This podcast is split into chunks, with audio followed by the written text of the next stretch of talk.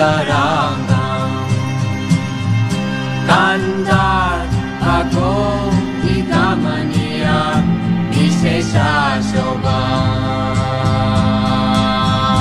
Govindam Adipurusham Tamaham Vajami Govindam Adipurusham Tamaham Vajami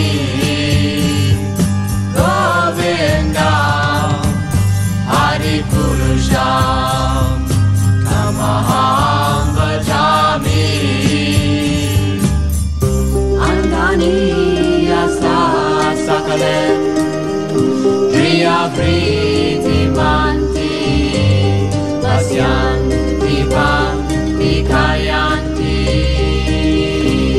Chiram Naganti Ananda Chinmaya Sadhu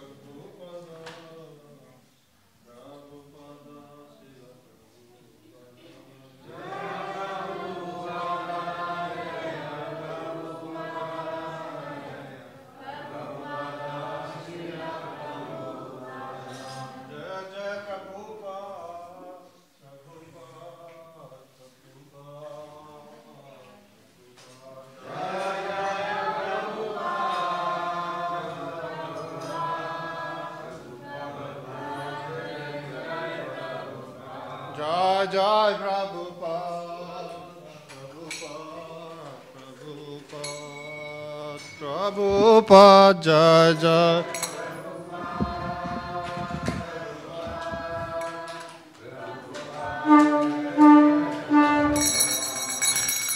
Sri Guru Charana Padma Kevala Bhakti Sadma Sri Guru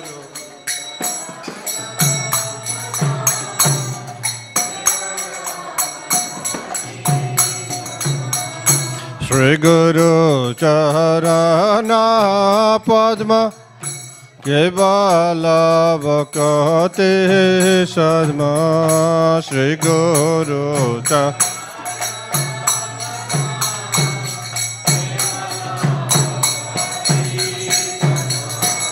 Bandamuni Savadanamate Banda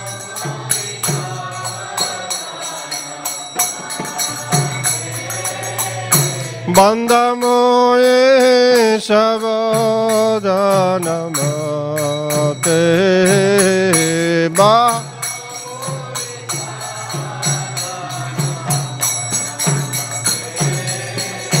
Jahara Prasadeva Yeva Vatoriya Jaya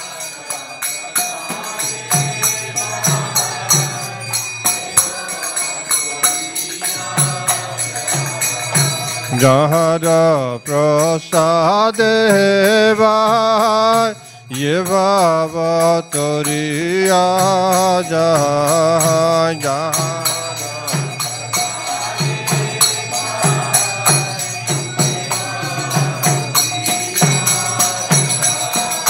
Krishna prapte ho jaha hoite Krishna prapte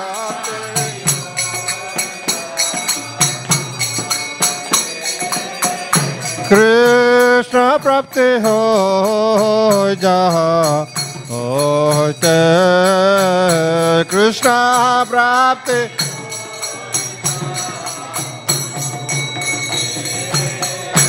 Guru mukha padma vakya chitate koriya vakya Guru mukha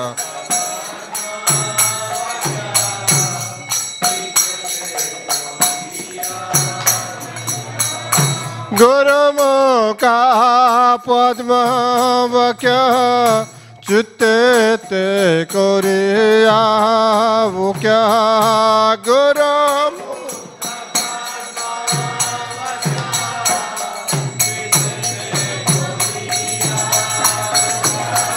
padma vakya arana koriya mane asa arana ko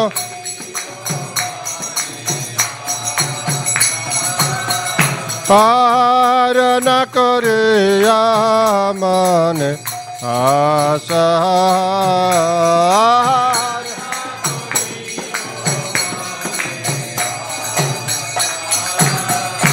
Sri Guru Charane Rati Yehe Se Utama Gati Sri Guru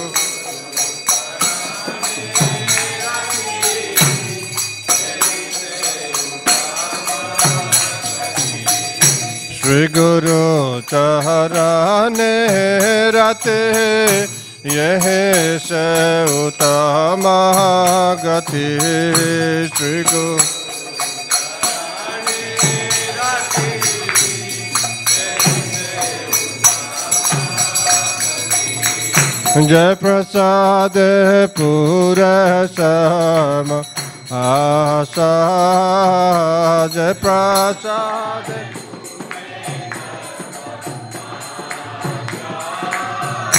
Jai Prasade Purasama Asa Jai Prasade Purasama Kurana Dilo De Janm Jaan Mein Prabhu Se Chakurana Dilo Chakurana dilo de janm jaan mein Prabhu se Chakurana dilo de Deva Gareda Prakashita Deva Gyani Deva Gyani De Prakashita Deva Gyani Prema Bhakti Jahavate Abhida Vinasayate Prema Bhakti Jahavate Prema Bhakti Jahavate Abhida Vinasayate Prema Bhakti Jahavate Vivdega Jaharatorita Vivdega Vivdega Jaharatorita Vivdega Sri Guru Karuna Sindhu Adamada Narabandhu Sri Guru Karuna Sri Guru Karuna Sindhu Adamada Narabandhu Sri Guru Karuna Lokona Lokera Jivana Lokona Lokona Lokera Jivana Lokona Ha Prabhu Kar Jaya De Hamare Padachaya Ha Prabhu Kar Ha Prabhu Karo Jaya De Hamare Padachaya Prabhu Evde Das Guste Tribhuvana Evde Das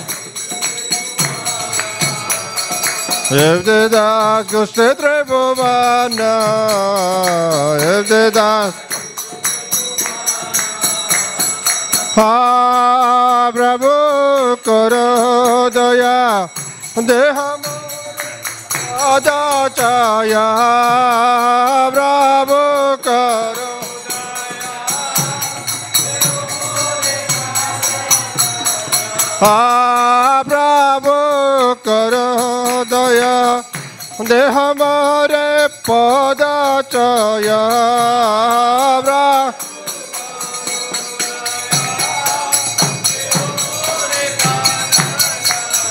Ha Prabhu Karo Jaya De Hamare Padachaya Ha Prabhu Evde Das Guste Tribhuvana Evde Das Prabhu Papa Chita Pavana Sila Prabhupada Jaya Prabhupada, Prabhupada, Prabhupada, Srila Prabhupada, Jaya Prabhupada.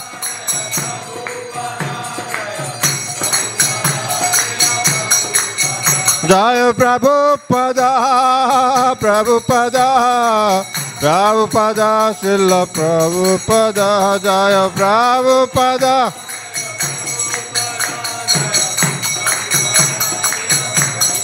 Jaya Prabhupada, Prabhupada, Prabhupada, Srila Prabhupada, Jaya Prabhupada.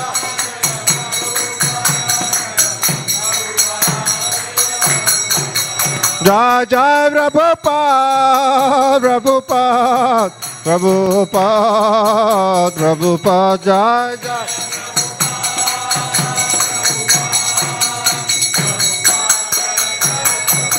Jai Jai Prabhupada, Prabhupada, Prabhupada, Prabhupada, Jai Jai.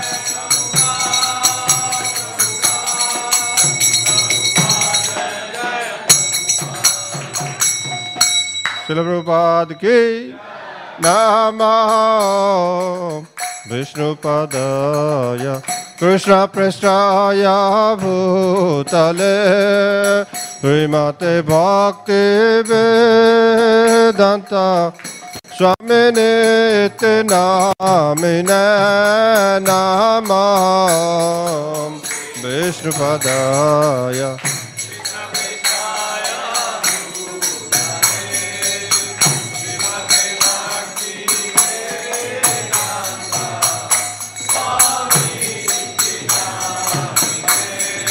Namaste Saraswati Devi Gauravani Pracharine Nivishesa Sunyavadi Vasachadi Satarine Namaste Saraswati Devi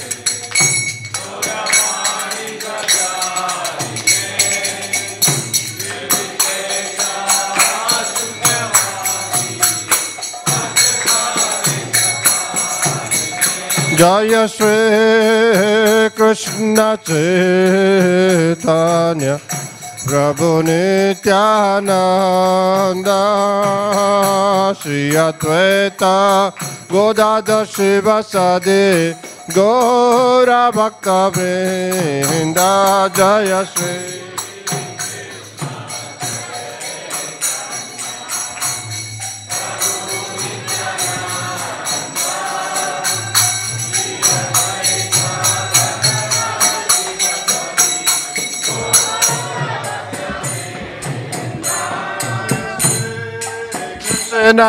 Chaitanya Prabhu Nityananda Shri Advaita Godada Shiva Sadi Gauravaka Vrinda Jaya Shri Krishna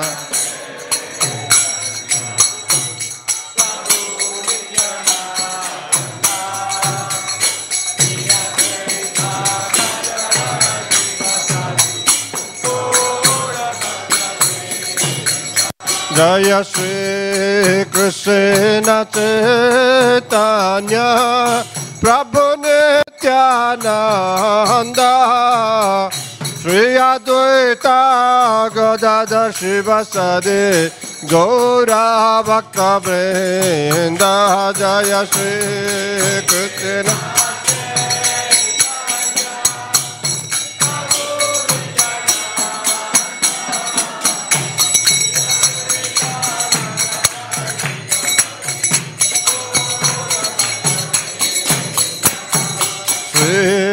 Krishna Chaitanya Prabhu Nityananda Shri Advaita Gadadhar Shiva Sadi Gauravaka Vrinda Jaya Shri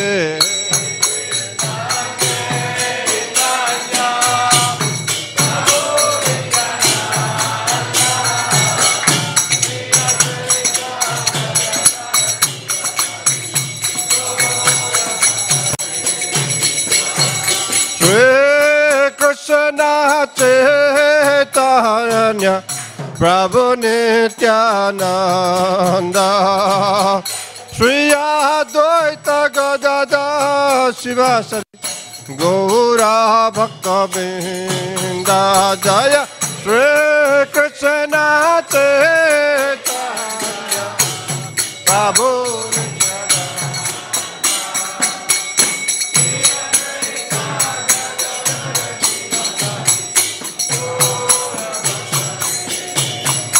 Jaya Gauravaka Vrinda Jaya Gauravaka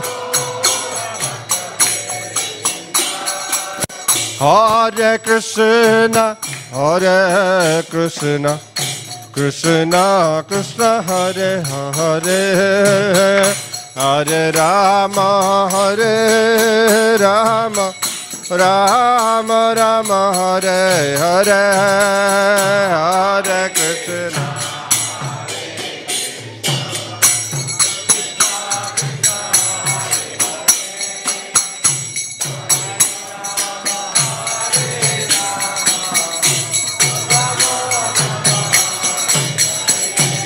Hare Krishna Hare Krishna Krishna Krishna Hare Hare Hare Rama Hare Rama Rama Rama Hare Hare Hare Krishna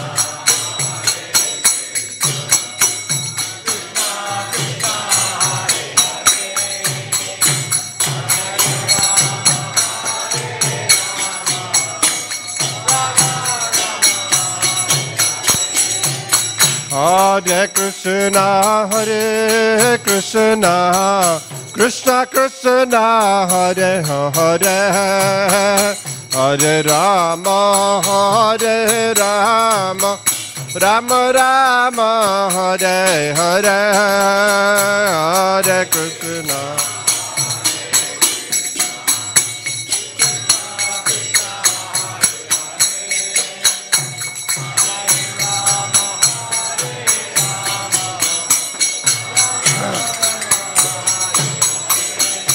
Hare Krishna, Hare Krishna, Krishna Krishna, Hare Hare, Hare Rama, Hare Rama, Rama Rama, Hare Hare, Hare Krishna.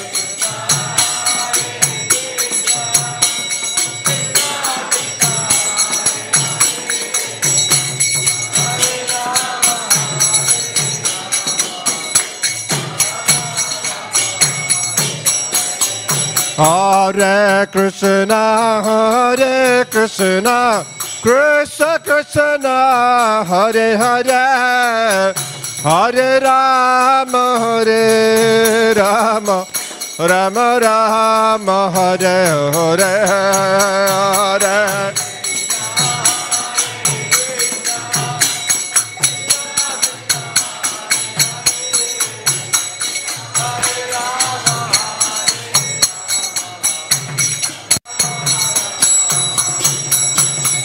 Hare Krishna, Hare Krishna, Krishna Krishna, Hare Hare, Hare Rama, Hare Rama, Rama Rama, Hare Hare, Hare Krishna.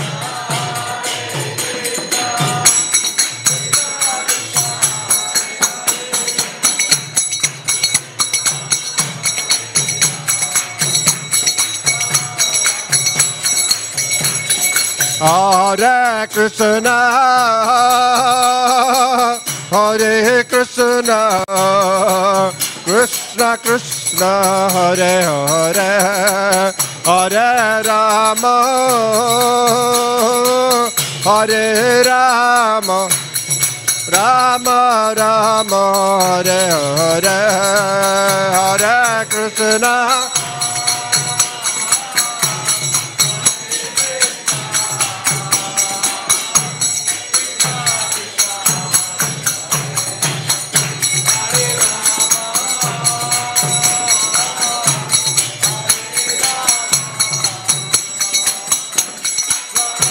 Hare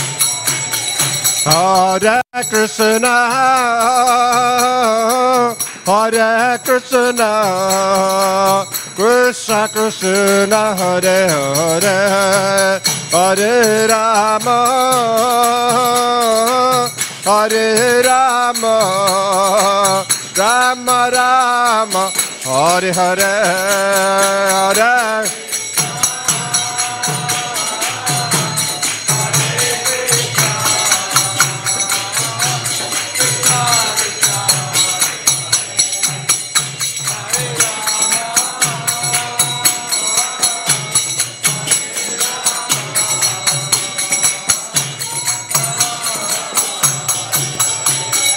Hare Krishna, Hare Krishna, Krishna Krishna, Hare Hare, Hare Ram, Hare Ram, Ram Ram, Hare Hare, Hare Krishna, Hare Krishna, Krishna Krishna, Hare Hare,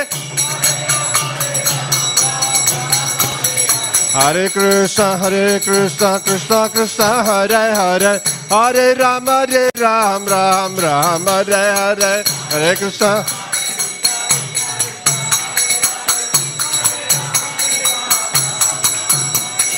Hare Krishna, Hare Krishna, Krishna Krishna, Hare Hare, Hare Ram, Hare Ram, Ram Ram, Hare Hare, Hare Krishna, Hare Krishna, Krishna Krishna, Hare Hare,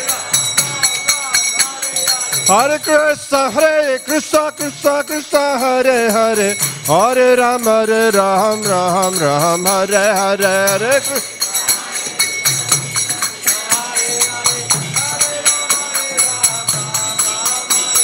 Nitai Guru Reba, Reba, Reba, Reba, Nitai Guru.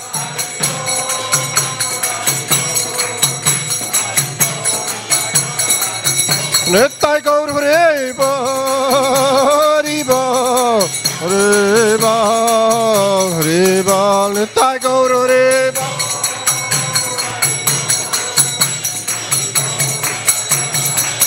Jaya Jagannatha, Jagannatha, Baladeva, Jaya Subhatra, Jaya Jagannatha.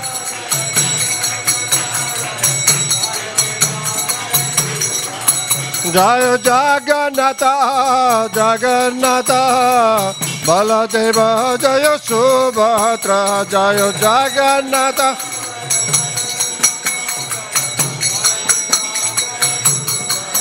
Jaya Radha Balaba Radha Balaba Sri Radha Jaya Radha Jaya Radha Balaba Radha Balaba Sri Radha Jaya Radha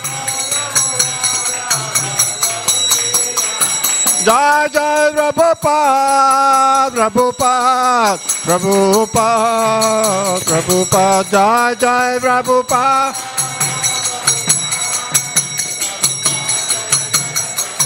Jai Jai Prabhupada, Prabhupada, Prabhupada, Prabhupada, Jai Jai.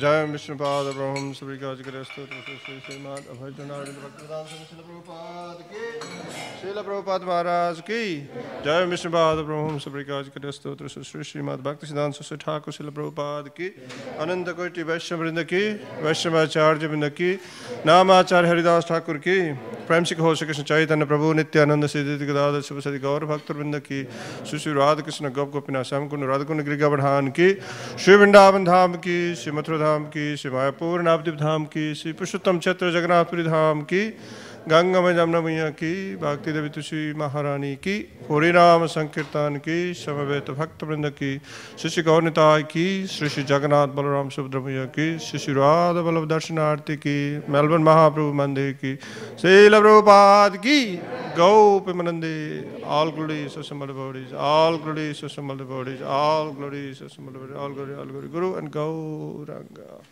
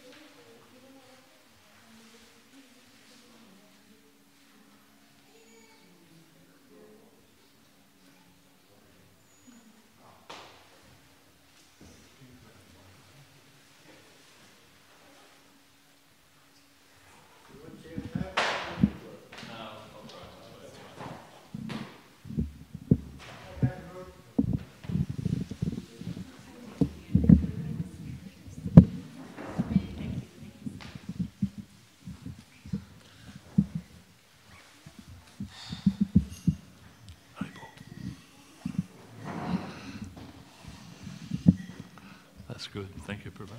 Uh,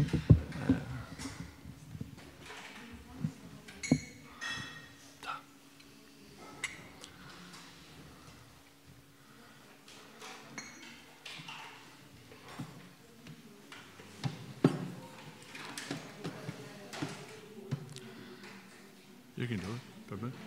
You're fine. You're fine. Chuck it on. Hare Krishna. Thank you, Prabhu. Jai.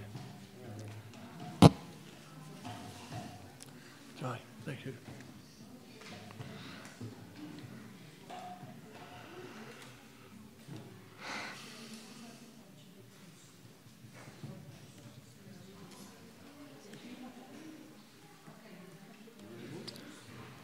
Yep. Thanks, Prabhu. I got him. Thanks, Prabhu.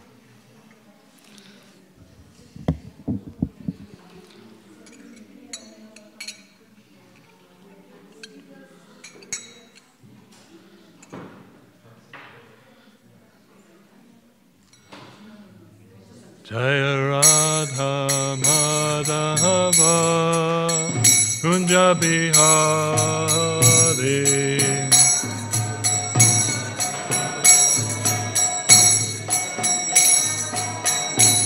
Jaya Radha Madhava Kunja Bihari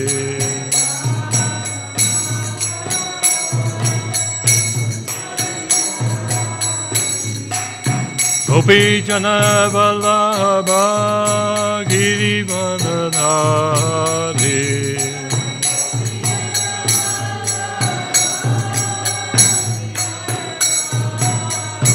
Jaya Gopi Jana Vallabha Giri Vanadhari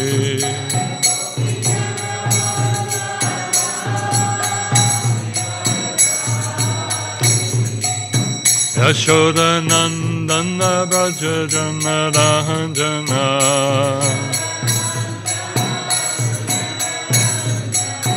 Yashoda Nandana Braja Jana Rahanjana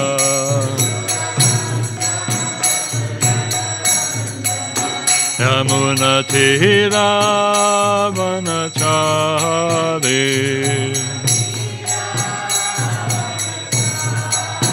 Yamuna Tira Vanachari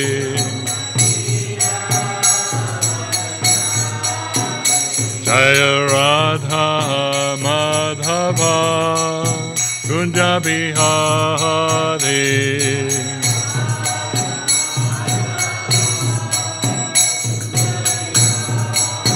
Jaya Radha Madhava Kunja Bihari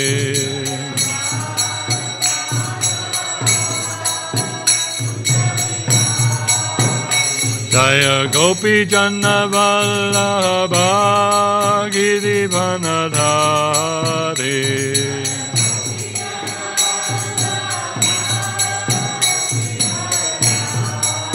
Jaya Gopi Jana Vallabha Giri Vanadhari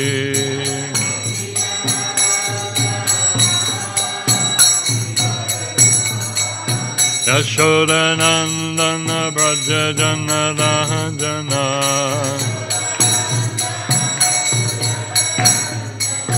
Yashoda Nandana Braja Jana Rahanjana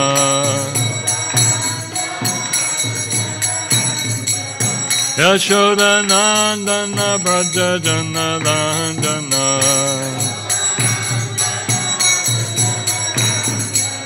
Yamuna Tira Vanachari Yamuna Tira Vanachari Jaya Radha Madhava Kunja Bihari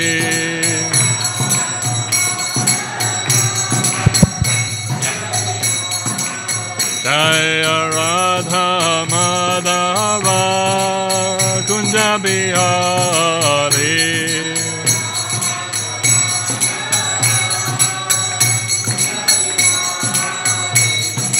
Hare Krishna, Hare Krishna, Krishna Krishna, Hare Hare.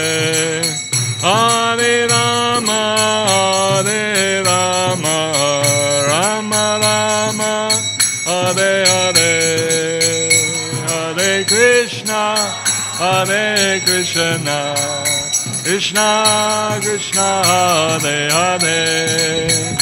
Hare Rama, Hare Rama, Rama Rama. Hare Krishna, Hare Krishna, Krishna Krishna, Hare Hare. Hare Rama, Hare Rama, Rama Rama, Hare Hare.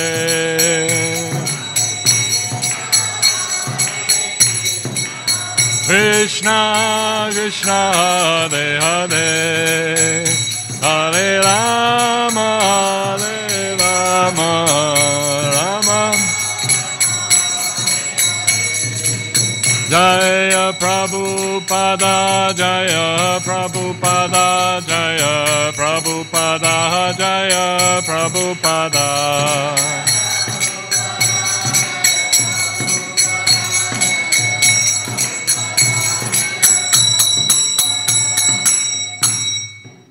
Vishnupad Paramahansa Pararajagacharya Stotarasa Sri Srimati Divine Grace A C Bhaktivedanta Swami Srila Prabhupada Ki Nantakoti Vaishnavrinda Ki Namacharya Srila Haridas Thakur Ki Premsekaho Sri Krishna Chaitanya Prabhu Nityananda Sri Advaita Gadadhara Sri Vasadi Gaura Bhaktivrinda Ki Sri Sri Radha Krishna Gopa Gopinath Shyamakunda Radha Kunda Giri Govardhana Ki Sri Vrindavan Dhama Ki Mayapur Navadip Dhama Ki Jagannath Puri Dhama Ki Srimati Tulsi Devi Ki Bhakti Devi Ki Vyantara Srimad Bhagavatam Ki Nitagore Premanandi.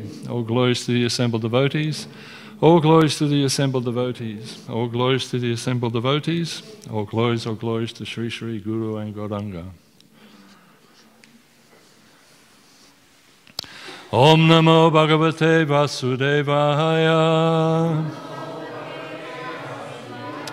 Om Namo Bhagavate Vasudevaya. Om Namo Bhagavate Vasudevaya. So we're reading from the Srimad Bhagavatam, Canto seven, Chapter six, Text fifteen.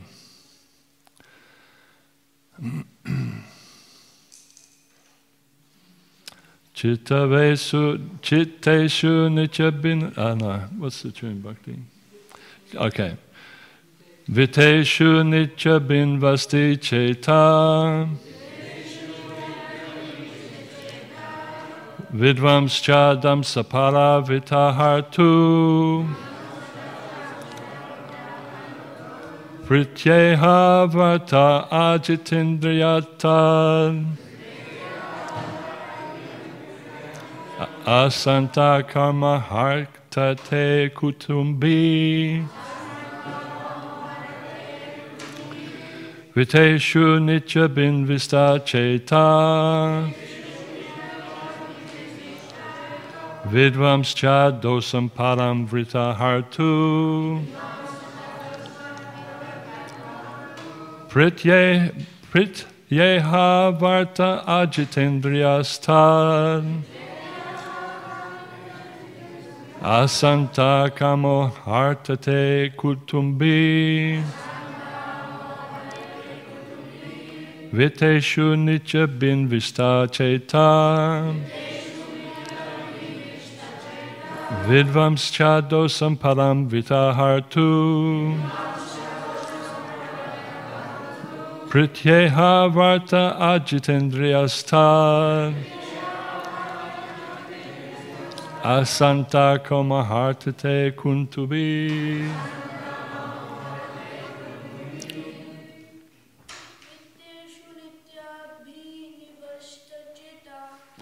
Visheshtu Nichabini Vista Cheta Vidamscha dosam padavittahartu Pratyevata ajatendriyastad Asanta kamo kartate kumbi. Thanks, Prabhu.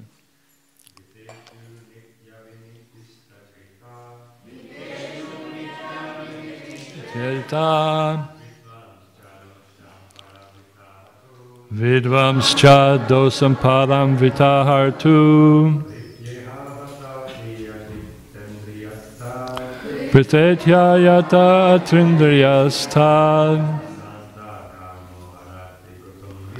Asanto kamo hartate kutumbi. Ladies. Viteshu nicha bina vista cheta. Vidvams chadosam paravita hartu. Prityeya vrata patriyendriyastad. Asanta kamo hartate kutumbi Viteshu nitya binavista cheta Vidvams chadosam paravita hartu Prityeta vartam apatindriyastad Asanta kamo harate tukumbi Vitesha nitya binavishti cheta Ambavigun haravishta hatu Priyavavata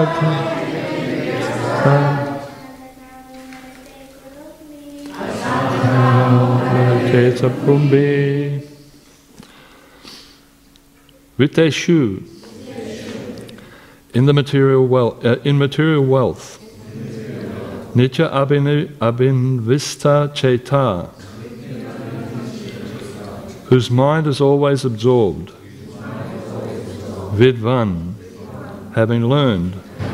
Cha, also. Dosam, the fault.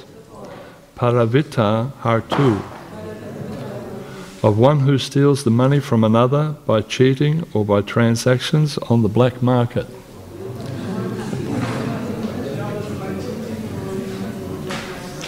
Pretya, after dying. Iha, in this material world. Va, or. Atapi, still. Ajita indriya, because of being unable to control the senses. Tat, that. Santa kama, whose desires are unsatiated. Harate, steals. Kutumbi, are too fond of his family. Translation and purport by His Divine Grace Srila Prabhupada. If a person is too attached to the duties of family maintenance and is unable to control his senses, the core of his heart is immersed in how to accumulate money, although he knows that one who takes wealth from others will be punished by the laws of government and by the laws of Yamaraj after death. He continues cheating others to acquire money. Haribol. Purport by Prabhupada. Especially in these days, people do not believe in the next life or in the court of Yamaraj and the various punishments of sinful life. But at least one should know that one who cheats others to acquire money will be punished by the laws of government. Nonetheless, people do not care about the laws of this life or those governing the next. Despite whatever knowledge one has, one cannot stop his sinful activities if he is unable to control his senses. Om Jnana Timirandasya Gananjana Salakaya Chakshura Militam Yena Tasmai Shri Gurave Namaha Sri Krishna Chaitanya Prabhu Nityananda Sri Advaita Gadadhara Shivasri Gaura Bhaktavrinda Hare Krishna Hare Krishna Krishna Krishna Hare Hare Hare Rama Hare Rama Rama Rama Hare Hare. If a person is too attached to the duties of family maintenance, is unable to control his senses, the core of his heart is immersed in how to accumulate money. Although he knows that one who takes wealth from others will be punished by the laws of government and by the laws of Yamaraj after death, he continues cheating others to acquire money. So this is the continued discussion by Prahlad Maharaj on householder life. And um, it's interesting, uh, I did something quite different this time. I um, recently I, I was asked, or I was actually shown uh, how to use um, artificial intelligence. So here's another thing in the world today for us to get attached to. Has anybody here experimented with artificial intelligence online? Yeah. Pretty amazing. Amazing what we can do. So it's another attachment that we can, as if we haven't got enough attachments in this material world, here's another one.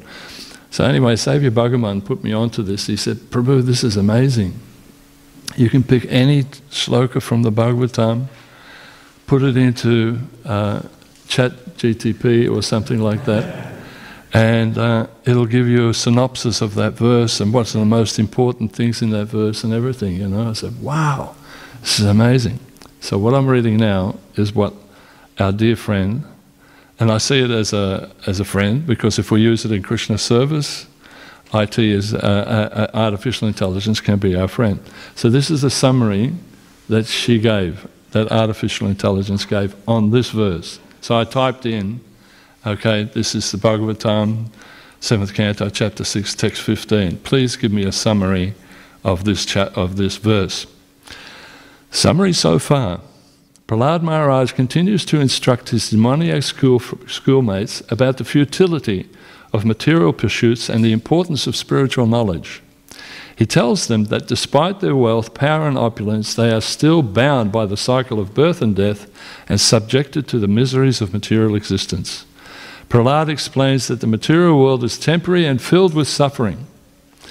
Prahlad encourages his classmates to cultivate spiritual knowledge and surrender to the Supreme Lord, who is the ultimate shelter and well-wisher of all living entities.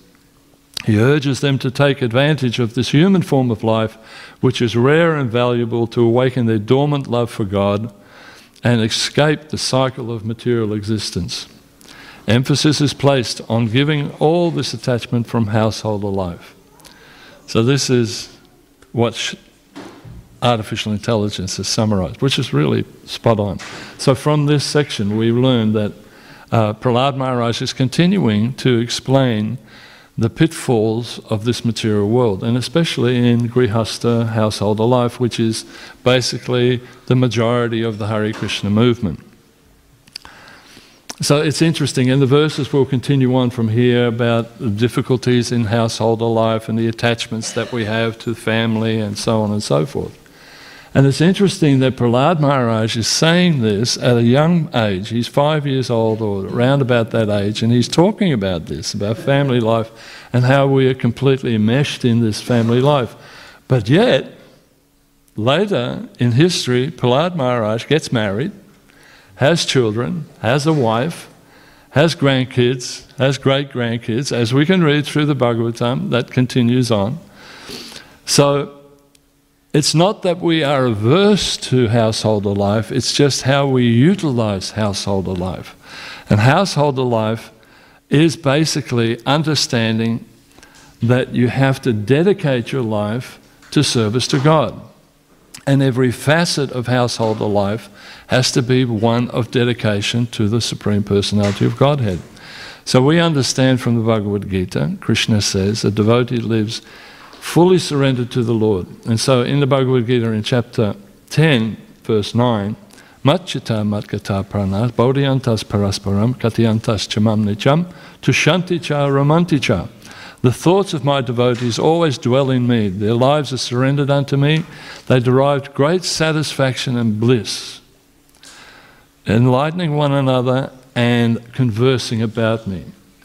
So some people say in this material world there's happiness. There are certain types of little bits of happiness, but it's never permanent.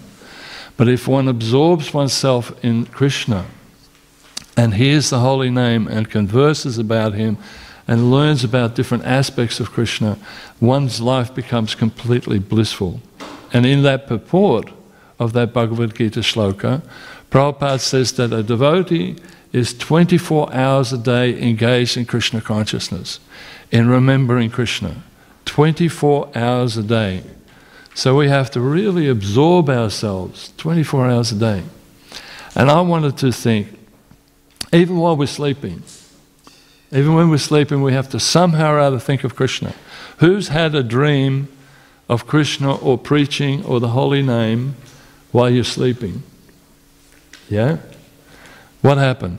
What happened? You tell me. Really? What else? Somebody else. Mataji. I was chanting, uh, singing, and when I was sleeping, uh, because um, uh, the, my son's father came from work after eleven o'clock, eleven thirty, I was sleeping. I, he was organizing, I was still sleeping, but I was singing. Well, you were chanting in your sleep? Yes, I did. How did that make you feel? I, I, I can't remember, but they said I was singing. Isn't it blissful? Bhakti, did you have an experience like that when you were...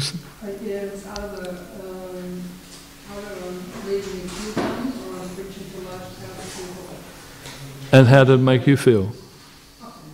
It's amazing. In your sleep, when you have no control really about the weird things that happen in your sleep, when you actually have that dream that you're chanting or you're preaching, you have a sort of a consciousness. It's, it's your soul, you know, within you starts to awaken you, and you think, wow, I'm actually chanting while I'm sleeping, or I'm actually teaching people about Krishna consciousness while I'm sleeping. You know, so actually the process works. After a period of time, you are absorbed twenty-four hours a day in, in service to Krishna and conversing about Krishna. Who's had it that actually Krishna comes in your dream? Anybody? That you see Krishna in your dream? Jagannath. You've had Jagannath in your dream. I have seen Prabhupada. Ah, Prabhupada. How did that make you feel? Very wonderful. Isn't that amazing? One day he came and told me that, look, you have to give some money to Kurma. Uh-huh. Yeah, give him some money, he's writing his book. For writing his book. Yeah, actually it is said that if Krishna or the spiritual master come into your dream, they really are coming. They are really there. They're really there. Everything else in a dream, like a dragon is chasing you or a big monster or anything, that's illusory. It's all phantasmagoria, you know, it's all illusory. But when the spiritual master or Krishna enters into your dream, it is said through the Shastras that that is actually the personality coming to visit you. It's actually Krishna. I had one, and I never forget it, and when I think about it even, I get tingles of it. Prabhupada came in my dream, and he rubbed my head and said, and said, good boy. I'm not, but, but by the mercy of Prabhupada. And he was rubbing my head, and I felt, wow, far out. So Krishna can come in your dream. So real happiness, and that happiness can't be compared with anything in this material world. Not even winning the cricket or winning your best football team winning or anything like that, which can be pretty euphoric materially, but it has temporary. But something like that you remember for the whole of your life and is completely fulfilling. So the analogy is often given about the bird in the cage. Everybody knows that analogy that Prabhupada gives about the bird in the cage. So the bird in the cage is sitting there, and the owner is making all these wonderful arrangements in the cage. It's a beautiful gold cage. It's got really interesting little bells and whistles and, and mirrors and everything, but they're not feeding the bird. And consequently, the bird dies. So we're like that in the material world. The material world is just a cage that we're trapped in. And you can make all the beautiful arrangements. You can have a beautiful house and everything, but if you aren't satisfied internally, if you're not feeding the soul, if you're not feeding the real self with Krishna consciousness, you're a dead person. It's just a dead person. So material, uh, material life is one that we have to try and make as Krishna conscious as we possibly can. We have to omit this idea of I want. I want this, I want that, materially. Uh, and I have to have this, and I have to have that. It's all temporary and unfulfilling. What we want is those transcendental ecstasies more and more and more and more. And when you apply yourself to it, even when you're in a waking state, there are times when you're standing before the deities and you're just overwhelmed by the beauty of the deities. You can be in a kirtan and all of a sudden this kirtan just whips you up and just you're just in a different world. You know, so these are the things that we look forward to. So a householder, a sincere householder in Krishna consciousness, has to act with determination. With knowledge and determination. We have to be determined that our goal is to go back home, back to Godhead.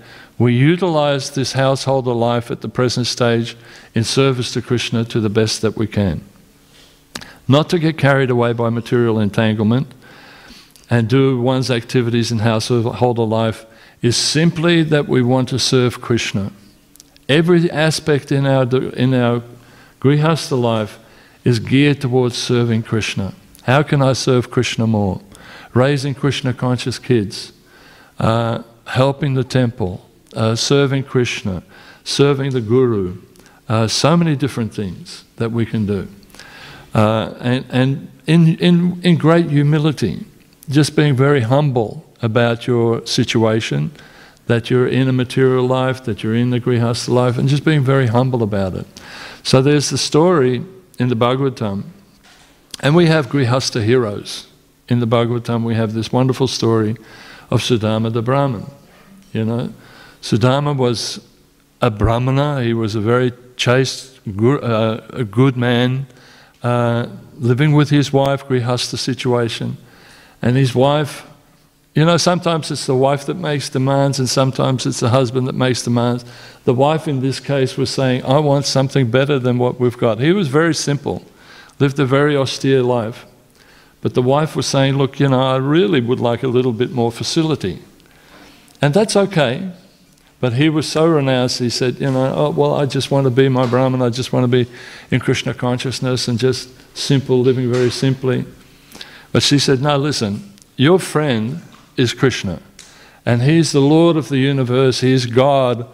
Why don't you go and ask him and just get a little bit more facility for yourself? And he said, no, I don't want to ask Krishna for anything. And this is the thing with a Grihastha. A true Grihastha in humility doesn't want to ask Krishna for anything. He's accepting, he or she is accepting whatever comes to them. So the wife insisted. As many of us Grihastha men know, what is the thing that we say to our wives when they ask for things? Yes, dear. So he finally relented and said, Bhakti goes, right. So he finally, well, finally he relented and said, yes, dear, I'll go and see Krishna. And, you know, his wife said, well, we haven't got much, but here, get some chip rice and take that along for the Lord. And so she went, he went to Krishna. And Krishna said, oh, my dear friend Sudama, and hugged him. And he was so humble, he was so overtaken that he was just completely enamored by the love of Lord Krishna and Lord Krishna's affection. And he offered him, you know, he didn't even want to offer the, the chip rice that he had. And he hid it in his pocket, and Krishna said, what's that in your pocket? Didn't your wife give you something to give to me? No, no, no, no, nothing. No, no, and he grabbed the chip rice and he ate it. Oh, this is wonderful. And he completely, and this is also something that us men in Grihastha life, our women ask, our wives ask us to do something, go to the shop and pick something up or go somewhere and do something for them. And what do we do? We forget, right? So he forgot. He was so overwhelmed with loving Krishna and being in Krishna's association, Hare Krishna, that he forgot. He forgot to ask Krishna, oh, my wife actually. And he didn't want to anyway, you know. He didn't want to impose himself on Krishna. And so then he went back home, and when he came back home, his home had changed into a beautiful palace, and everything was absolutely more than his wife ever wanted. So the point is, is that in this story is that Krishna provides everything, even though we don't ask for it. Now, my wife and I have been devotees for forty-five years. And we've never, we never really actually asked Krishna for anything. We were happy to be Hare Krishna devotees, and whatever came, came. And all our lives in devotional service, we've been just servants of Krishna. We never had an outside job as such. We just worked for the temple and so on and so forth. Krishna never once has, has left us in the lurch, financially or materially or anything. Krishna has always made arrangement for us that somehow or other uh, we made ends meet. And sometimes it's just amazing how he does it. We used to do, um, as I mentioned sometimes before, sometimes we used to do different sales for the temple. And I used to also, I'm a, I'm a painter, and I used to do some paintings. And we had this bill in front of us, you know, and it was like a major bill. It was something like eight hundred dollars or something that we had to pay the next day. And we thought, how the heck are we going to do this? And Bhakti said, why don't you just go out? Krishna will make arrangements. And I said, okay. We threw our hands up and said, well, whatever Krishna wants. Walked down the street. First house I knocked on, said, hi, I'm a, I'm a local artist, I'm in the area and I'm selling some paintings and I was wondering if you'd like to have a look. The person said, yeah, come in. And I showed my paintings, like that one. I said, okay, well, that one is so much. He said, how much with a frame on it? I said, well, it actually adds up to eight hundred dollars. And he said, great. And usually the person says, I'll pay you when you drop the, the frame. Now, he didn't know me. I never met him. I just knocked on the door, and this was the first time he ever saw me. And he said, hang on a tick. And he pulled out eight hundred dollars. Here we go. Deliver it when you've framed it. I came back home, and I said, Bhakti, here's the, here's the rent that we have to pay. And Krishna's made the arrangements. Krishna's like that. If we trust in, in Krishna and we work for Krishna and we try our best in our Grihastha ashram to serve Krishna nicely, Krishna will reciprocate. Even we don't ask for it, Krishna will reciprocate. What is eight hundred dollars? eight hundred dollars, yeah. Just like that. Cash, straight on. So there are other ones that we had during our life as well, which are just amazing. Bhakti also had experiences like that. So this was the example of Sudama the Brahmin. And then we have a more recent example in Krishna consciousness that we take. Srila Prabhupada is our example in so many different ways. And in his Grihastha life also, uh, he ran his business. He had a pharmaceutical business, as you know, and he had that established in, Mumbai, in Bombay. At that stage it was called Bombay, Mumbai. And he was helping uh, Sridhar Swami and the Gaudiya Vaishnava uh, congregation there to set up a center in Bombay. And he was so expert in so many things. He was expert in uh, his sadhana, his own personal sadhana. He was a grihastha, had children, had his wife, had the business, and yet he was very diligent in chanting his rounds and everything and following. He was excellent in kirtan. As we all know, Prabhupada's kirtans are just amazing. So he led kirtans. Uh, he organized preaching organi uh, events, different preaching events all over the place and programs, to the extent that his god brothers and sisters awarded him the title at that stage of Bhaktivedanta. While he was a grihastha, they called him A C Bhaktivedanta, not Swami, but Prabhu. So he was Bhaktisiddhanta. And then with the deities, uh, with this center, uh, they wanted to get deities. And so Bhakti, uh, Bhaktisiddhanta Maharaj was coming, and he was going to install deities in this new center that they had, that Sridhar Swami and Prabhupada and the disciples were setting up. So when the deities came, they said, now we need a temple president. And everybody said, well, it has to be Abhai Charan. You know, he's just the best in everything. And, and so um, uh, they said, oh, he has to be the one. We, we, we, you know, he has. So then They asked uh, Bhaktisiddhanta Maharaj, Srila Prabhupada's spiritual master, we think that uh, Abhay should be the temple president. And, and Bhaktisiddhanta said, no, no, no. Allow him to continue doing what he's doing. And then Prabhupada, he then said, in due, in due course of time, this man will do everything. This is our Srila Prabhupada. This man will do everything. And that is bringing Krishna consciousness to the whole world. This was Prabhupada's glory. Srila Prabhupada ki jai. So Grihastha family, a family person, like the majority of us, uh, our, ma our major duty is to spread Krishna consciousness. You know, our major service is to somehow or other spread this knowledge that Prahlad is presenting to his schoolmates, that this material world is a futile, temporary situation. And to try and get happy in this material world is a waste of time. You'll get temporary happiness, little bits of happiness here and there, but it's not experiencing ecstatic bliss. And that's available in Krishna consciousness, in loving God. In loving God. So that's our major duty. And when we do that, we're doing the greatest service that we can for our children, and for the rest of the world. That's the greatest thing, to be Krishna conscious. So every aspect of material life makes it exceptionally difficult at this stage in life, makes it exceptionally difficult for us to control our senses. And in the purport it was mentioning about controlling our senses. We're all bombarded in this life by social media, uh, by advertising, by just walking around in the streets, we are bombarded. Always there are presentations that are stimulating our senses. We can't help it. Examples, you're walking and there's food preparations, you're smelling different things, there's music, you know, there's always this different music that entices you.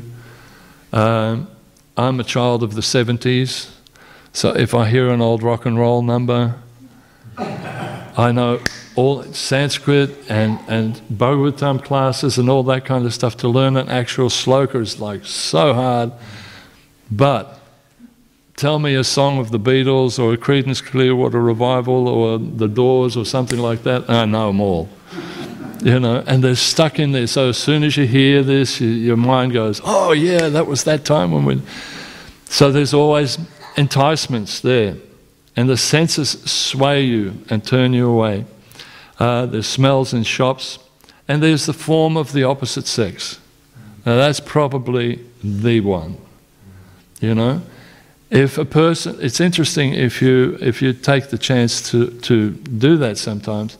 When you see a beautiful woman entering a room, it's not only the eyes of the men go to the beautiful woman, but the eyes of the women also go to the beautiful woman. It's for both. It's enticing. There's nothing you can do about that. Uh, sometimes, you know, you, you can beat yourself up over it, but there's nothing. It's just your body is relating to that beautiful form. So then you have to, what you have to do is then you have to rein in your senses. You have to control your senses with determination. How do you do that? You analyze the situation. Yes, this person is a beautiful person, uh, but who created that beautiful person? Who does that beautiful person belong to? That's Krishna's property. And so when you have that mentality, straight away, there is no more, I want to enjoy, I have to have this person or whatever. It is Krishna's property. So you have to, with great determination, fix yourself up. And you have to rein in your sense gratification. Does anybody know what the word rein means? To rein in your senses. Where this word comes from? You heard this word before? Yes, Prabhu. Is it reining in the horses? Bingo. What is a rein? A rope. A rope. To hold it. So when Prabhupada says you have to rein in your senses, you have to hold in your senses. Where do we see that in Bhagavad Gita? In the pictures of Bhagavad Gita. Can anybody remember? There's a picture in the Bhagavad... Huh? The five senses. Okay. So can you conjure that picture up in your mind, right? What are you seeing? Um, I'm seeing the driver, I'm seeing the five forces, which are the senses. And they represent the senses, right? How does the driver look? No, no, no. What about his face? His face looks like, oh, have a look next time. His face is completely distraught because he hasn't got control of the horses. His senses are running wild. You have to rein them back in. You have to hold them back in.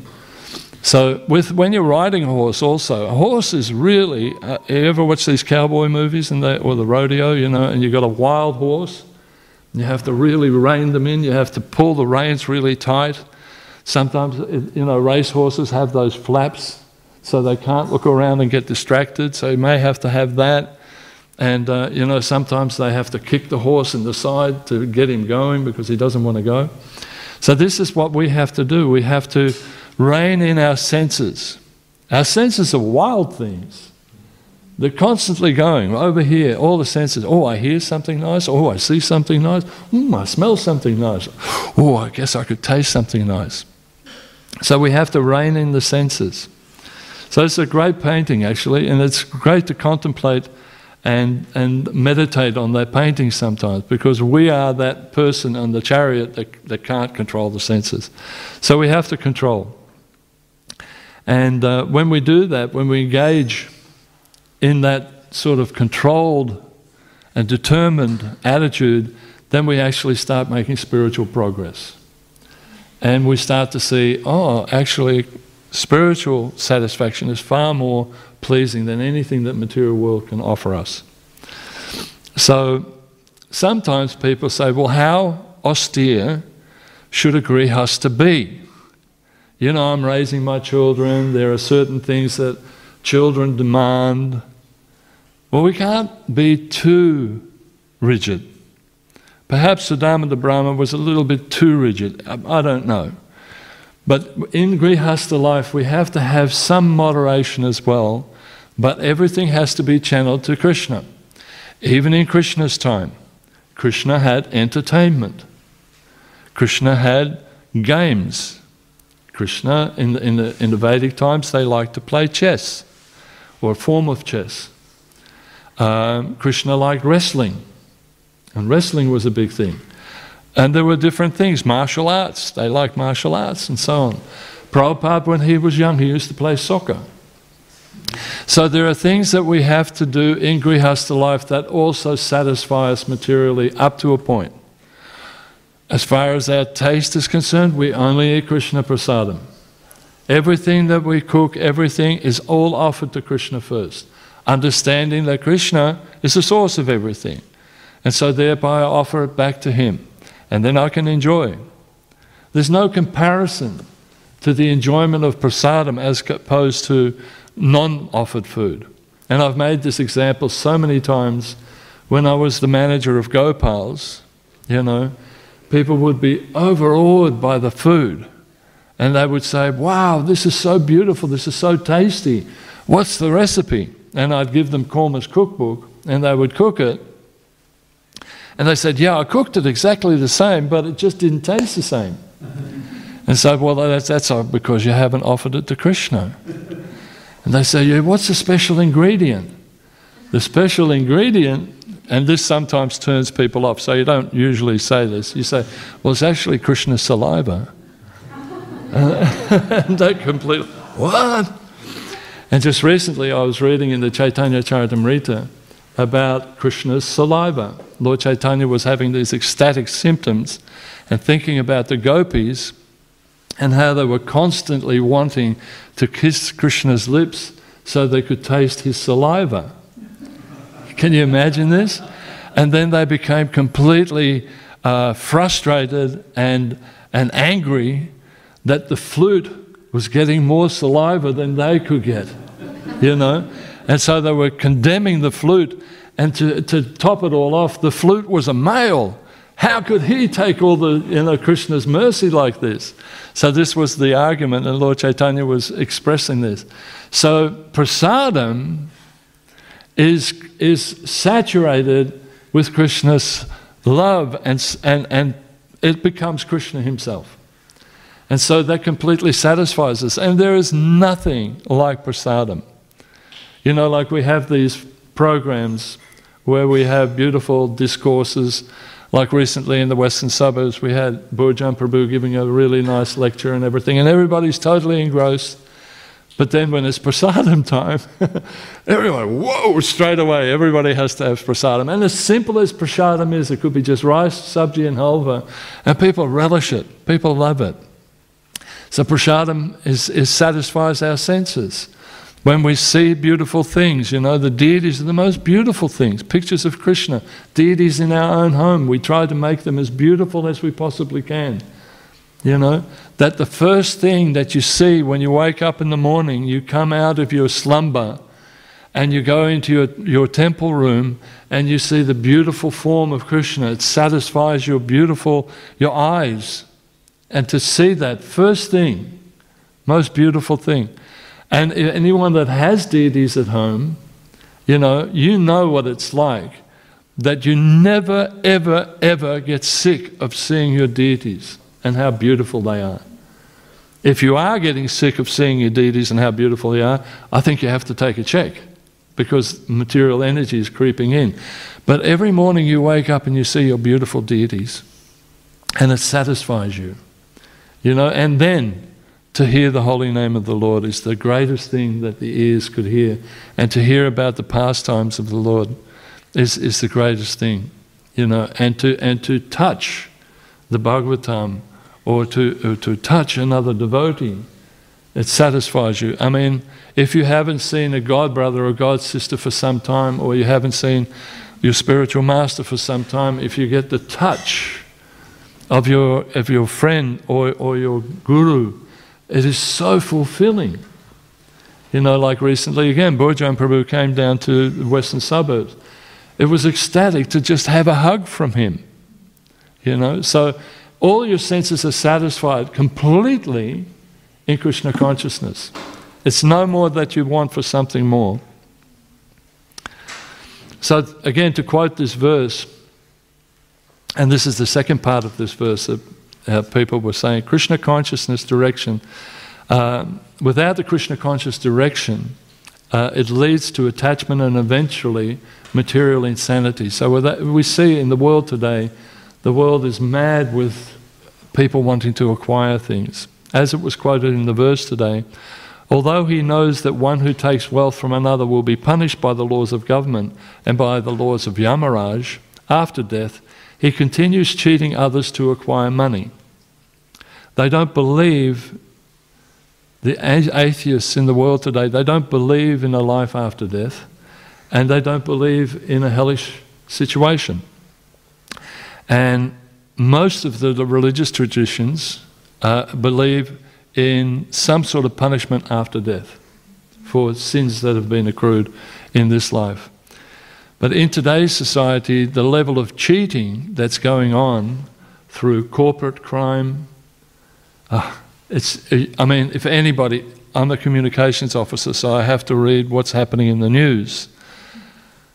My goodness, you know, the things that people, how corrupt society is, where they're just trying to sneak more money out of people.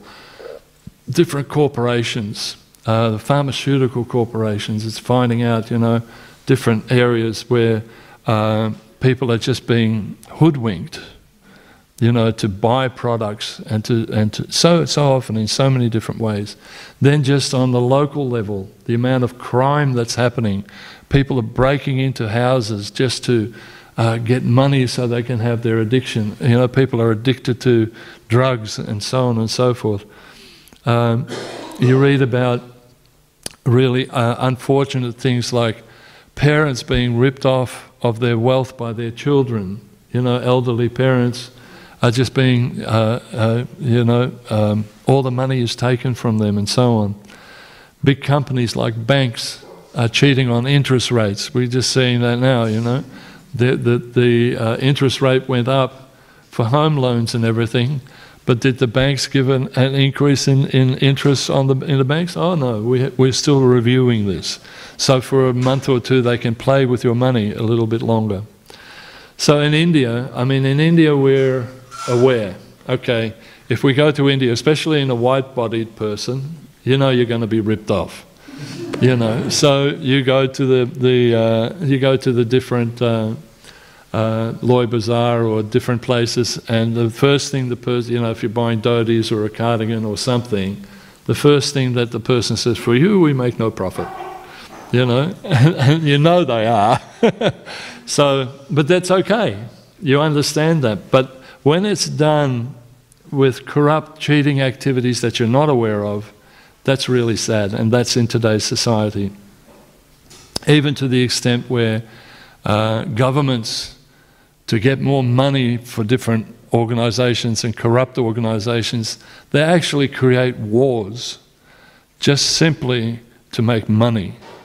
It's, they have no concern whatsoever of how many people are being killed in a particular war, how much suffering is being caused, but the sale of armaments is one of the biggest, most corrupt corporations in the world today. It's just so sad.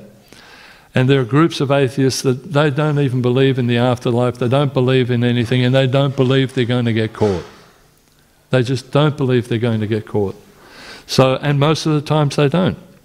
There's this whole thing with, uh, at the moment in the news, some of you may have heard this one, of uh, Ben Robin Smith, that soldier in Afghanistan who thought that they could get away with killing innocent people. And he said, "Yeah, just keep your mouth shut, just no, well, nobody will pick on us." And finally it's coming out to the fore. Then we have the other things like that, Jeffrey Epstein. Anybody heard about him? My goodness me.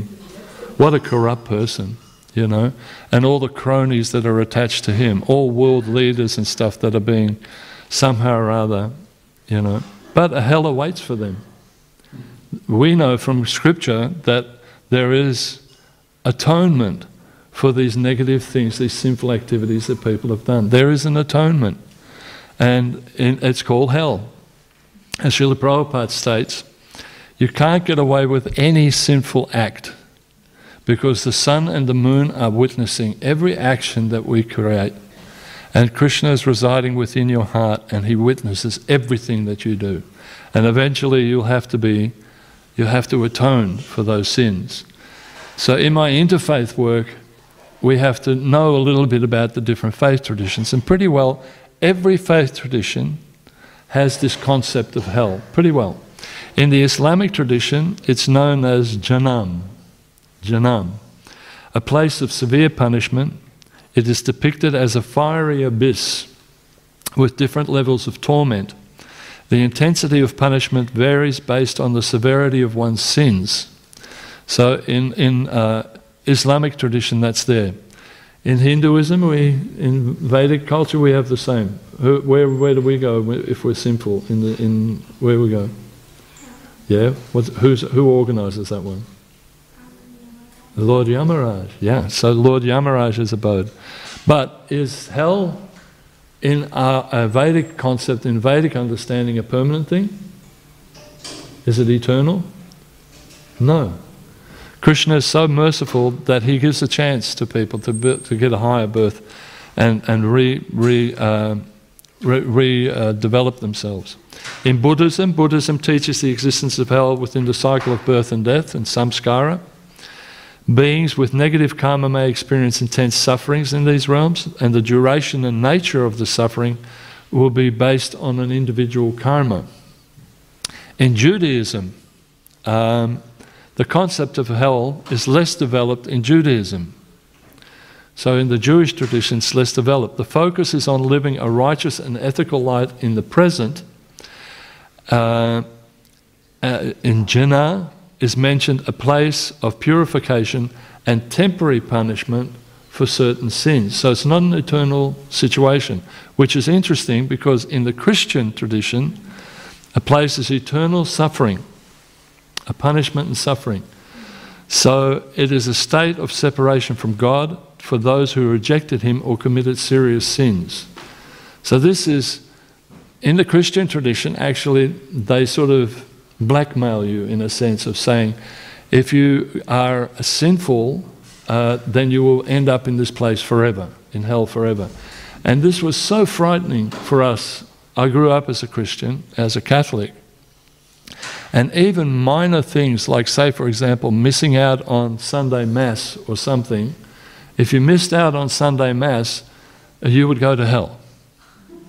So say, for example, if you didn't come to the temple on, for the Sunday feast, it was noted, and you would go for it, and then not only will you go to hell, but you go for eternity. So this is what they taught. So I, I wasn't happy with this, because I mean, when we, you know, when we actually think of a loving God, how could a loving God torment his children, his children that you love, and throw them in lakes of fire eternally? You know, not even the worst parent on the world would do anything like that to their child. You know, but we, they make out like God does that. So that's one of the main reasons why I just, uh, at, at a point, certain point in my life, I just thought, no, this is, there must be something else to this. And I started to think about it, because actually, um, if it's true that Lord Jesus was Jewish, he didn't hold that concept, because the Jews don't have that concept. They say it's a temporary situation where a person atones for their sins. But then his followers in Christianity then made hell such a heavy thing that it, it, it just wasn't suitable. So the hell doctrine in the Bhagavatam never became a prominent feature in Gaudiya Vaishnavism, never became a prominent feature, or other Vaishnavist movements, as it did in Christianity. For example, Prabhupada, his guru Bhaktisiddhanta, Bhaktivinoda Thakur hardly ever mentioned uh, hell or hellish planets. There is one picture of Prabhupada looking at the painting from the fifth canto of the Bhagavatam. Anybody seen that one? Where Prabhupada is seeing this painting where the devotees have depicted the hellish regions, right? And Prabhupada's got a big smile. A really nice one. So the Gita declares that you can even be somewhat temporarily or materially happy in this world without Krishna if you're a pious person. So one of Krishna's, Krishna's qualities is that he's detached. You know, he's detached. He's concerned about you, and he wants the best for you, but he's offered that to you, and the instructions are there. So Lord Krishna states in Bhagavad Gita thirteen twenty-one, nature is said to be the cause of all material causes and cause and effect, whereas the living entity is the cause of various sufferings and enjoyment in this world. So it is the living entities that are causing this suffering. So the purport to this is, the different manifestations of bodies and senses among the living entities are due to material nature. There are eight million four hundred species of life, and these varieties are creations of material nature.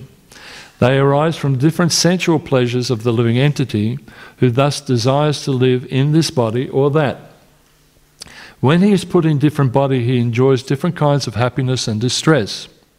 His material happiness and distress are due to his body and not to himself as he is, so not to the real personality.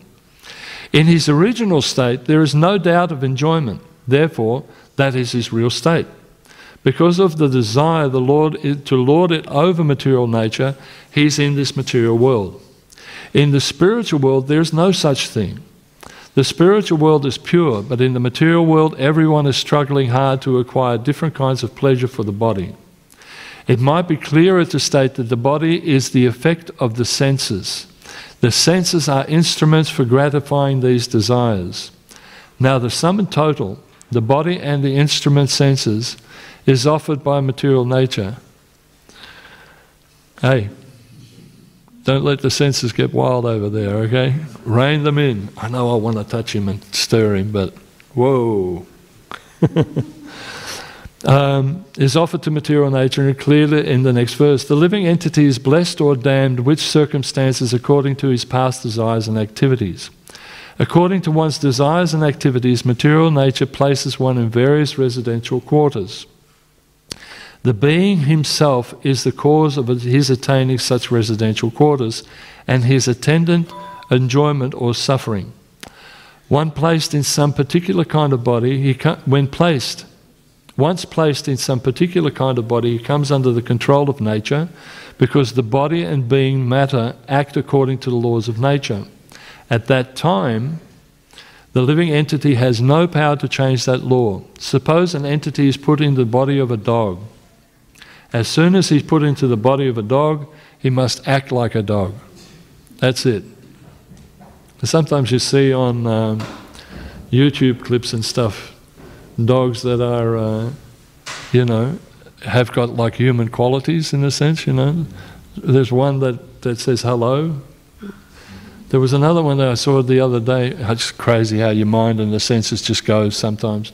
There was a bird that was chanting Hare Krishna. Did anybody see that one? Hare Krishna, Hare Krishna. And it couldn't stop chanting Hare Krishna, so possibly a devotee in his last life. Similarly, if the living entity is put into the body of a demigod, he must act in that body.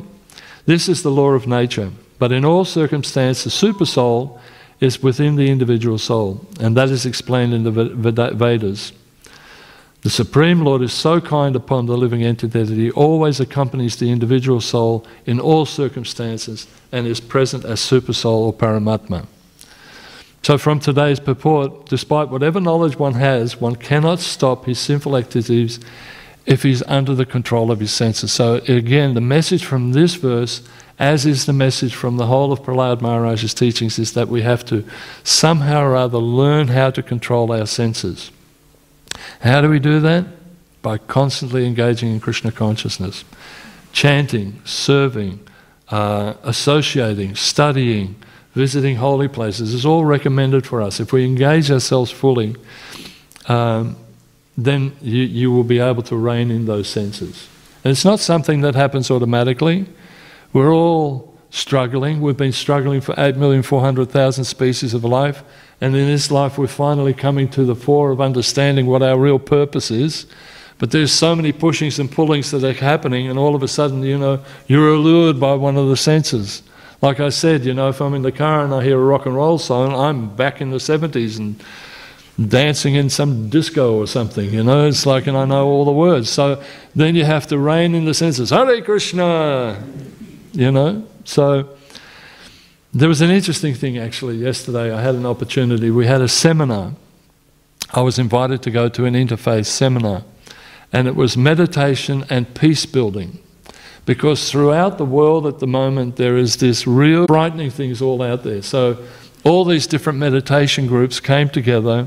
Some were online, I was online, and, and somehow or other they were trying to uh, focus on calling on God in their own way to bring peace to the world, uh, which is very much needed today. But anyway, and the story was told, one lady, very nice lady from uh, a different organisation, the Baha'i community, no, the Brahma Kumari community, and she was saying there's this old, uh, there's this old um, story from the Vedas about a queen who had this most precious uh, diamond necklace, and she freaked out that she had lost this, this necklace, until it was told by one of her maidservants, "My dear queen, it is hanging around your neck."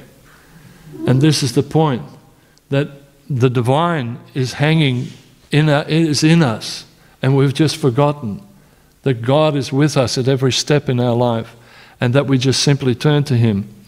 And again, at Burjun's class the other day, which was really an amazing class, uh, was explaining uh, how Lord Chaitanya showed the example of how to be completely absorbed in Krishna, and uh, and that this love for Krishna is the most beautiful gem that we could possibly have, and so we just have to absorb ourselves, and whenever we sincerely turn to him and and delve deeply within ourselves to recover that gem, then uh, all the senses that are allurements will be controlled. And as Prabhupada said, you know, to truly bring peace in this world, all we simply have to do is chant and be happy. Just chanting the Maha Mantra to the best of our abilities. And when Maya strikes, when the allurements of sense gratification come and attack us, just loudly chant, Hare Krishna, Hare Krishna, Krishna Krishna, Hare Hare, Hare Rama, Hare Rama, Rama Rama, Hare Hare. Don't be distracted. You know, don't be distracted. And just really focus on making an effort in this lifetime. Prabhupada says just dedicate this one lifetime and you'll go back home, back to Godhead, and never have to suffer again, and, and be in total bliss all the time. So I'll stop here. Srila Prabhupada ki, Yantara Srimad Bhagavatam ki. Any comments or questions at all, Prabhus?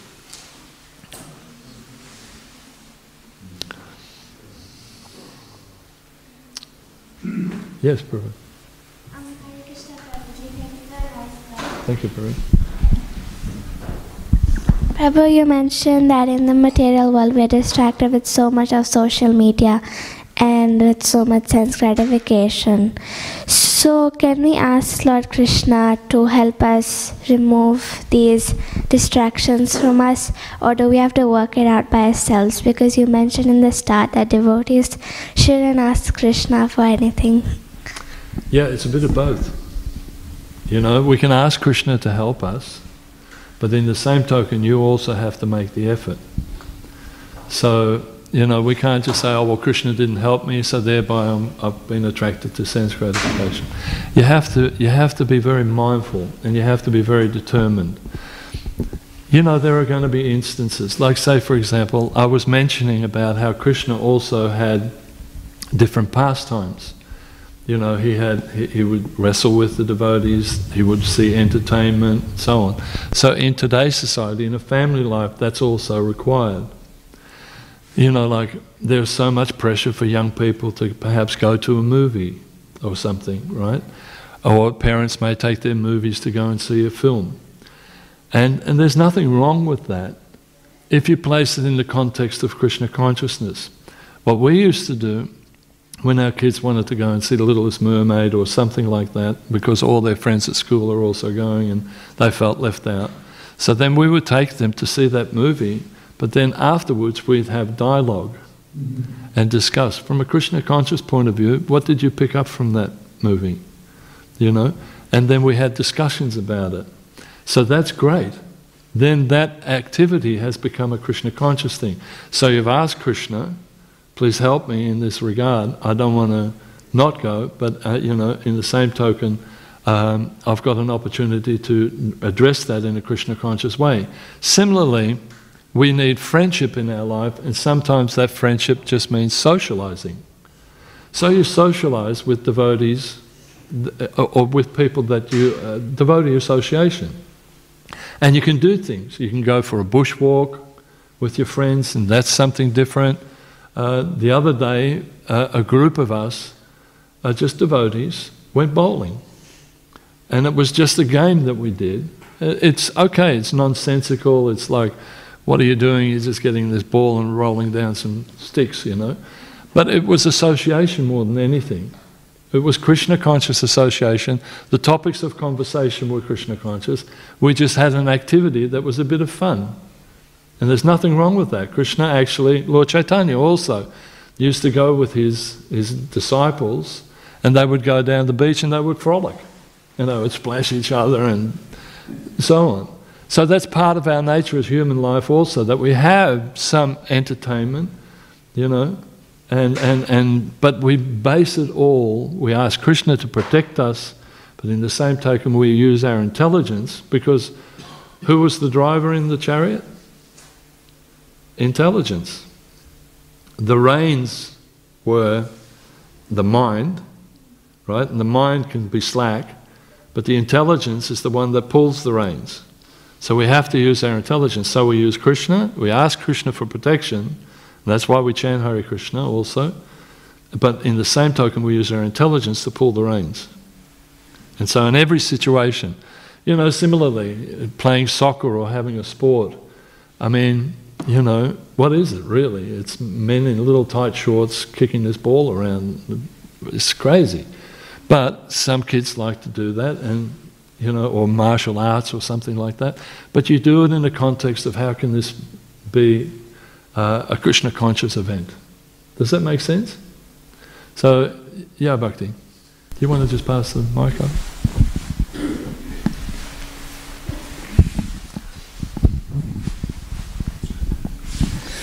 Um, just to clarify this point of we're not supposed to ask Krishna for anything. when we ask Krishna for something that's that we want, like a sense gratification or, you know, something that we need in the material world, that's something that that doesn't really assist us, you know, like if it's something for ourselves, like sense gratification, that doesn't really help us in our spiritual life. So we're not supposed to ask for those sort of things, like, you know, uh, uh, my dear Lord, just, you know, I would like a Mercedes-Benz, right? Yeah. But when we ask for assistance in our spiritual life, yes, we're asking Krishna for something, but really in the long term what we're asking is, please Krishna, can you help me to serve you? So that's a big difference. Yeah? Thanks, Bhakti. Hang, hang on a sec. I'll get you a microphone.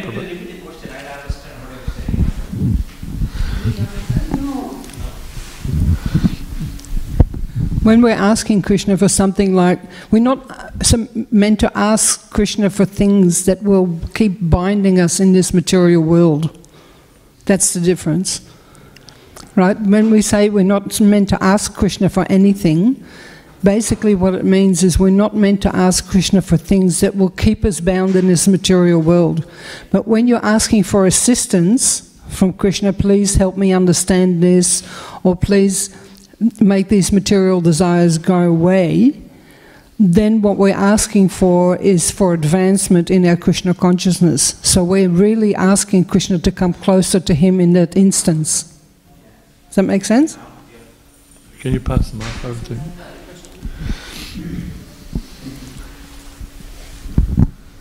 Yes, Prabhu. Hare Krishna Bhaktas. Uh, did you want to answer, Prabhu? That's okay. Yeah. Okay, try, Prabhu. Thank you very much for a wonderful class. Uh, I've got one comment, the same thing. Bhagavad Gita, Krishna says, Satatam kirtyanto maam, ye jana par paste, tesham nid bhukta naam, yokshimam brahmam. nine point twenty-two. He gives you a perfect insurance that whatever you possess, I keep it intact, and whatever you lack, I'll give you. That's right. So if we are in Krishna consciousness, everything will be provided without any failure. Thank yeah, you. Trust in Krishna. Just trust in Trust in Krishna. Exactly. Thank you. Repeat that one. Thank you. Okay. Prabhu? Uh, I think I'm not authorized to make comment about uh, the devotee Mataji, uh, but what I, I felt that uh, if you have the unalloyed love for Krishna, mm-hmm. whatever you ask, it will be in favor of you, because with the devotion, all your senses will be purified. And it is never go in vain. So if you go for uh, Jnana Yoga or Karma Yoga or Dhyana Yoga, et cetera, all the other path of uh, uh, liberation, and if you compare with Bhakti Yoga, uh, it is very different ballgame, as our uh, Uh, Prabhu uh, today mentioned very nicely all those things, even give some example, anecdotes of your life, that eight hundred dollars of bill. Mm. Uh, but uh, what I'm think, saying that when you have pure love for Krishna, your sense automatically becomes pure. And that okay. is mentioned by Prabhupada in many instances in almost every lecture. Absolutely. He mentioned that. And uh, once your mind is purified, your sense is purified, your spirit soul is fully connected with the super soul Krishna, uh, then nothing will go in vain. Absolutely. And, and, and all the material thing will be prasadam for you. So I can remember I was in um, Adelaide temple, uh, one devotee was having some prasadam. And I was just came rushing into and sitting there, getting very nice prasadam there. And I saw the devotion of taking the prasadam in him, that every cell is dancing with love of Krishna. So whatever you do, whatever you eat, whatever you uh, offer to Krishna, everything will be so divine and nothing will go in vain. Thank you. Yeah. And I want to make another comment about your lecture, that you mentioned sure. that uh, in the aesthetic or isastasi, uh, Chaitanya Mahaprabhu, Sri Chaitanya Mahaprabhu was kissing Krishna. Mm-hmm. So that is also possible to achieve when you have in full love, mm-hmm. and you can think that you are really kissing him. Oh, yeah. and, and it is really uh, so divine uh, to, to be attached with Krishna. Thank you. Thank you, Prabhu. Um, we're a long way from that sometime. We've still got a long way to go. But by Prabhupada's mercy and by the association of devotees, Uh, we hope that we can make it in due course of time, and we pray to Krishna that one day that will be ours. And Prabhupada said, just give this one lifetime. He's an amazing personality, Srila Prabhupada, and he will bring us to that level of understanding Krishna in due course of time. Yes, Mataji?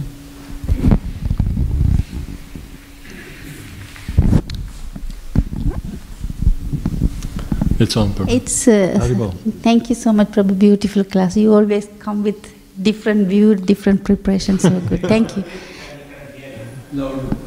Yes. Okay. I was going to say about the, you said Sudama was too rigid. The what? Sudama was too rigid. Sudama. Sudama the Brahmin. Yes, yeah, yeah, was yeah. too rigid. Because for our level, maybe he looks like too rigid. For him, it's like luxury. Mm. Yeah, sometimes among devotees also I see some people, they remember sloka so fast, they read once, they remember. Ah. And some people uh, eating, right? For some people fasting thirty-six yeah. hours is like, it's like normal day. Uh-huh. So it's for one person, oh, uh-huh. you are fasting three thirty-six, oh, you are so good. It's not yeah. so good, it's for yeah. them natural. Yeah. They feel normal. Yeah. They feel eating day, they feel it's heavy. So it's different level. So for him, it's normal. The that's that like because the Krishna reciprocates with everyone. So that's I thought of a comment. I, I absolutely agree. Yeah. Thank We're you all so. different. Yes. And one thing that, uh, the first thing that Burjun mentioned when I saw him, I hadn't seen him for a long time, you know, he said, I said, Haribo Maharaj, how are you? And he said, I'm getting older. And I said, yep, I fully concur with that, because what things that you used to be able to do when you were younger, you can't do so well anymore as you're getting older, you know. And so things change. And so you have to have a connection with Krishna that you have to determine, and you have to ask your God brothers and sisters what is right for you at that time. And fasting perhaps may not be the right thing for you at that time, you know, or some other activity may not be the right thing. You do as best you can. You're, it's always important to understand that your relationship with Krishna is a personal one. He loves you personally. And so what's right for you at that time may not be right for someone else. Yes, I, fully, I yeah. fully agree with you there. Yeah. And you draw pictures so beautiful. Most of us can't even, can't even think about drawing the pictures, the drawing the paintings and all. Yeah, but... Yeah, so everyone got some skills. Yeah, everybody's yes, got yeah, some yeah. skills. Thank you so much. And even that, you know, it's, it's not like that that is something that is, that is, oh, I'm so proud of it. Nothing no. to be proud. I mean, when I'm doing that, Uh, doing a picture of Krishna or doing a picture of Prabhupada or whatever, it's not like I think, oh, I'm so good. It's actually Krishna working through me. Yes. I'm nothing. Yes. You know, I'm just this sack of blood, bones and yes. everything. Yes. And somehow or other, by Krishna's mercy, I've got this opportunity to do this, and he's given me the skills to make my hands work in the right way. Yeah, thank yeah, you so, so much. So anyway, that's... Anyone else? Th anybody else? In, yeah. No worries.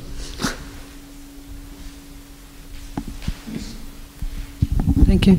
Um, just a quick point on what you were saying that, you know, for, I mean, for a start, Prabhu said Sudama the Brahmana may have been too rigid. We don't know. Mm-hmm. And then you made the point that, well, that may have been his natural disposition, what's yeah. natural for him and felt comfortable for him. But then also what we have to realize that when we're in a Grihastha ashram, we have to realize that how our actions affect the other person that we're living with. Yep. And that's the same in a society, you know, we, we can't just, okay, well, this is the way I feel comfortable and to hell with everybody else. We have to be aware of how our actions impact others. So that's just an important point to keep in mind. It's a very good point, Bhakti. Very good point, and that's a question of tolerance also. You know, Krishna is so tolerant with us, and he's waiting and waiting for us to come back to him. We similarly have to be tolerant within our Grihastha ashram, of our partners, of our children, that eventually Krishna will also look after them. Yeah. I don't have more on the point of that austerity. Yeah. Right. He wasn't really aware of how that was impacting his wife. No. So, you yeah, know, he, he was comfortable in his, his austerity, but she was, to a certain sense, suffering. Yes. So, especially the males need to be aware of how it affects the female. Yep. It's a, because it's a, it's a different consciousness. And you saw what Krishna did, you know? Yeah. For his devotee, which was Sudama the Brahmin's wife, yeah. He said, just fix her up. Yeah. Just look after her. Yeah, no, that's very good. Krishna consciousness is amazing, you know? Life without Krishna consciousness is so empty. So empty, so futile, so so empty, you know. Krishna consciousness fills you and, and satisfies you and, and gives you bliss, really, twenty-four hours a day. Sure, no. Yeah, one comment. Okay, that, that as she said, it's right, because we shouldn't copy other people. One person is like Sudama, we shouldn't copy, imitate. Or if one person is fasting thirty-six hours, for that person it's maybe normal, we shouldn't imitate. We yeah. have to do what Krishna what you, has given to us. Yeah. Thank you, sir. You. Yeah. Thank you very much, Prabhu. Srila Prabhupada ki jai. No, no.